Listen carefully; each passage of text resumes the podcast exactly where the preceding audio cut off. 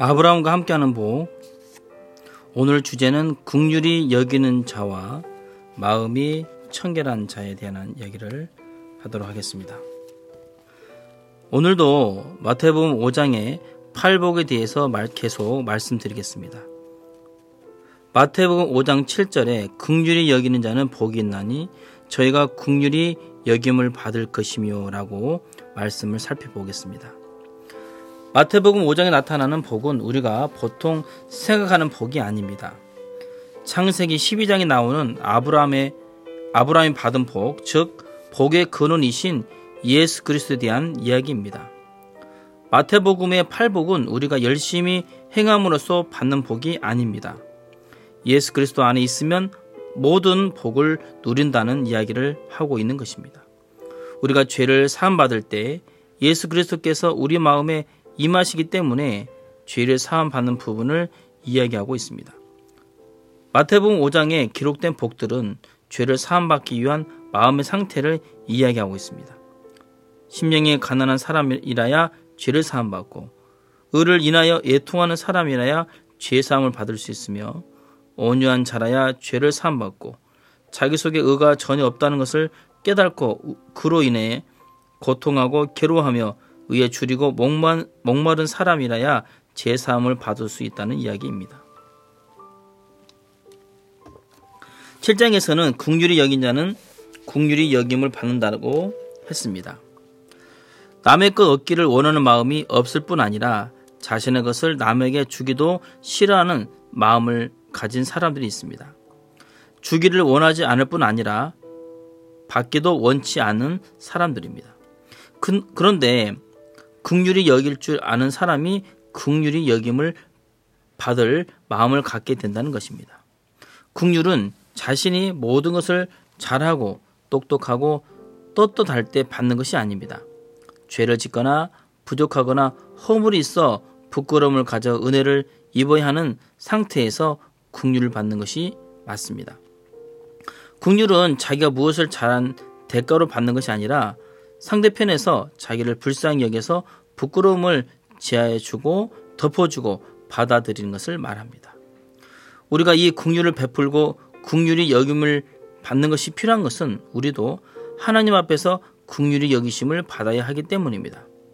많은 사람들이 하나님 앞에 떳떳하게 나아가기 위해서는 스스로 허물이나 약점이 될 만한 일을 행치 않아야 한다는 관념 속에 빠져 있습니다.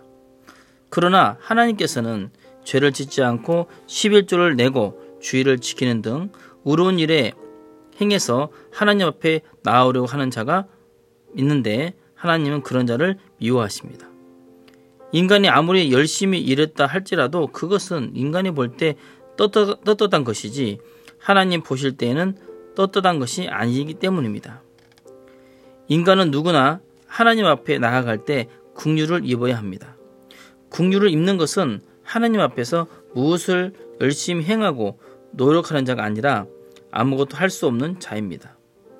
순종하고 죄를 짓지 않는 자가 아니라 반대로 하나님 말씀을 거역하고 탕자처럼 죄를 지어 추한 상태로 돌아오는 자입니다.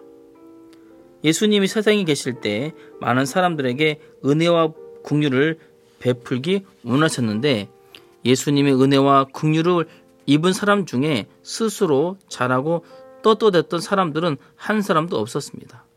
가나의 혼연잔치에 포도주가 모자라지 않았더라면 포도주가 모자랐다 해도 돈을 주고 사올 수 있었더라면 예수님께서 값없이 주시는 포도주를 얻지 못했을 것입니다. 38년 된 병자가 그래했습니다. 사마리아 여자나 가늠한 여자나 세리와 같은 사람들은 하나님 앞에 떳떳이 가지고 나아갈 만한 것이 전혀 없었기 때문에 그들은 하나님 앞에서 다만 긍휼과 은혜를 입어야 했습니다. 하나님 앞에 나와서 긍휼과 은혜를 입기 위해서는 선한 것이 전혀 없는 자임을 깨달아야 합니다. 자기 속에 선한 것이나 잘한 것이나 의로운 부분이 조금이라도 있다면 절대로 긍휼을 입을 수 없습니다. 그런 것이 전혀 없다는 사실을 깨달아야만 긍휼을 입는 것입니다. 여러분이 행한 선한 것, 잘한 것은 여러분을 볼 때 선한 것이지 하나님 보실 때는 선한 것이 아닙니다. 이 사실을 알지 못하여 사람들이 대부분 자기가 잘난 행위에 빠져 있어서 하나님의 긍휼을 잊지 못합니다. 긍휼을 입으려면 선이나 은나 잘한 것이 아무것도 없음을 깨달아야 하는데 자기 속에 그런 것이 있다고 착각하고 있는 것입니다. 자기 속에 선과 의가 있다면 어떻게 긍휼을 입을 수 있습니까? 오늘날 우리 우리가 행하는 선이나 은나 말씀대로 살려고 하는 노력은 하나님 앞에서 무익하고 아무 의가 되지 못한다는 사실을 깨달아야 합니다. 우리에게는 선이 없고 의가 없어서 국류를 입을 수밖에 없는 인간임을 깨닫게 될 때 우리 속에 하나님의 국률이 임하는 것입니다. 우리가 하나님의 국률이 여기심을 입어 죄 사함을 받지 못한다면 어떻게 하나님 앞에 나아갈 수 있겠습니까? 우리는 다 하나님의 국률을 입어야 합니다.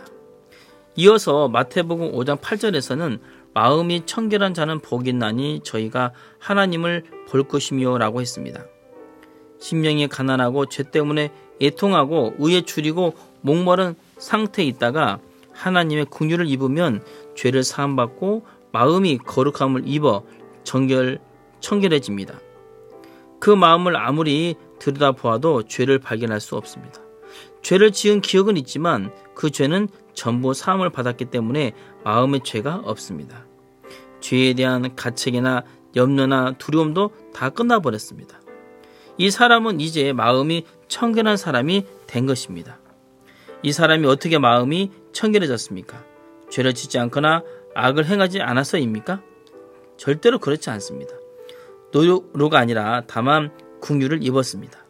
그는 참으로 자신이 죄임을 깨달았습니다. 자기 속에 의가 없다는 사실을 깨달았습니다. 자기가 잘한 것이 아무것도 없다는 사실을 깨달았습니다. 노력해도 죄를 씻을 수 없다는 사실을 알았기 때문에 심령이 애통하고 줄이고 목마른 자처럼 의를 사모했습니다. 그는 온유한 마음으로 국률을 기다렸습니다. 그에게 국률이 임했을 때 그는 이제 의인이 된 것입니다. 마음이 청결한 사람이 된 것입니다. 우리 마음에 죄가 있어, 없어서 하나님을 볼 수 있습니다. 우리 마음에 있는 죄는 하나님과 우리 사이를 갈라놓았습니다. 요와 손이 짧아 구원치 못하심도 아니요 귀가 둔하여 듣지 못하심도 아니라 오직 너희 죄악이 너희와 너희 하나님 사이를 내었고 너희 죄가 그 얼굴 가려워서 너희를 듣지 않으시게 하매니 이사야 59장 1절부터 2절입니다. 우리의 모든 죄가 눈처럼 희게 씻어지는 것은 은혜와 공율로 되지 우리 노력으로나 선행으로 가책을 받는 것으로 되지 않습니다. 우리는 죄를 사함받기 위해 국유를 입어야 하고 국유를 입었을 때 우리 마음이 청결하게 됩니다. 그러면 우리가 하나님 볼 때 볼 뿐 아니라 하나님이 우리 마음 안에 거하시게 됩니다. 모든 죄를 사함받아 마음이 청결해진 사람은 주 예수여 내 마음에 오시옵소서 하고 영접 기도를 하지 않아도 마음에 예수 그리스도께서 임하십니다. 예수 그리스도가 마음에 임하면 그 무엇도 그 사람과 예수 그리스도를 갈라놓을 수 없습니다. 예수 그리스도가 지옥에 가지 않은 한 그는 지옥에 갈 수 없습니다. 예수 그리스도가 천국에 계시면 그는 천국에 있을 수밖에 없습니다. 주의 국률하심 입어 죄를 영원히 사함받은 사람과 예수 그리스도를 갈아놓을 수 있는 사람은 그것은 세상에 없습니다. 사도 바울은 로마서 8장에서 이렇게 말했습니다. 내가 확신하노니 사망이나 생명이나 천사들이나 권세자들이나 장, 현재 장래 일이나 높음이나 능력이나 기품이나 아무 피조물이라도 우리를 우리 주 예수 그리스도 안에 있는 하나님의 사랑에서 끊을 수 없으리라. 로마서 8장 38절에서 39절입니다. 예수님이 계시는 곳에 그가 있고 그가 있는 곳에 예수님 계시기 때문에 그 사람은 예수 그리스도와 운명을 함께 할 수밖에 없습니다. 예수 그리스도께서 동일한 사람이 되는 것입니다. 그가 무엇을 잘해서 하늘나라에 가는 것이 아닙니다.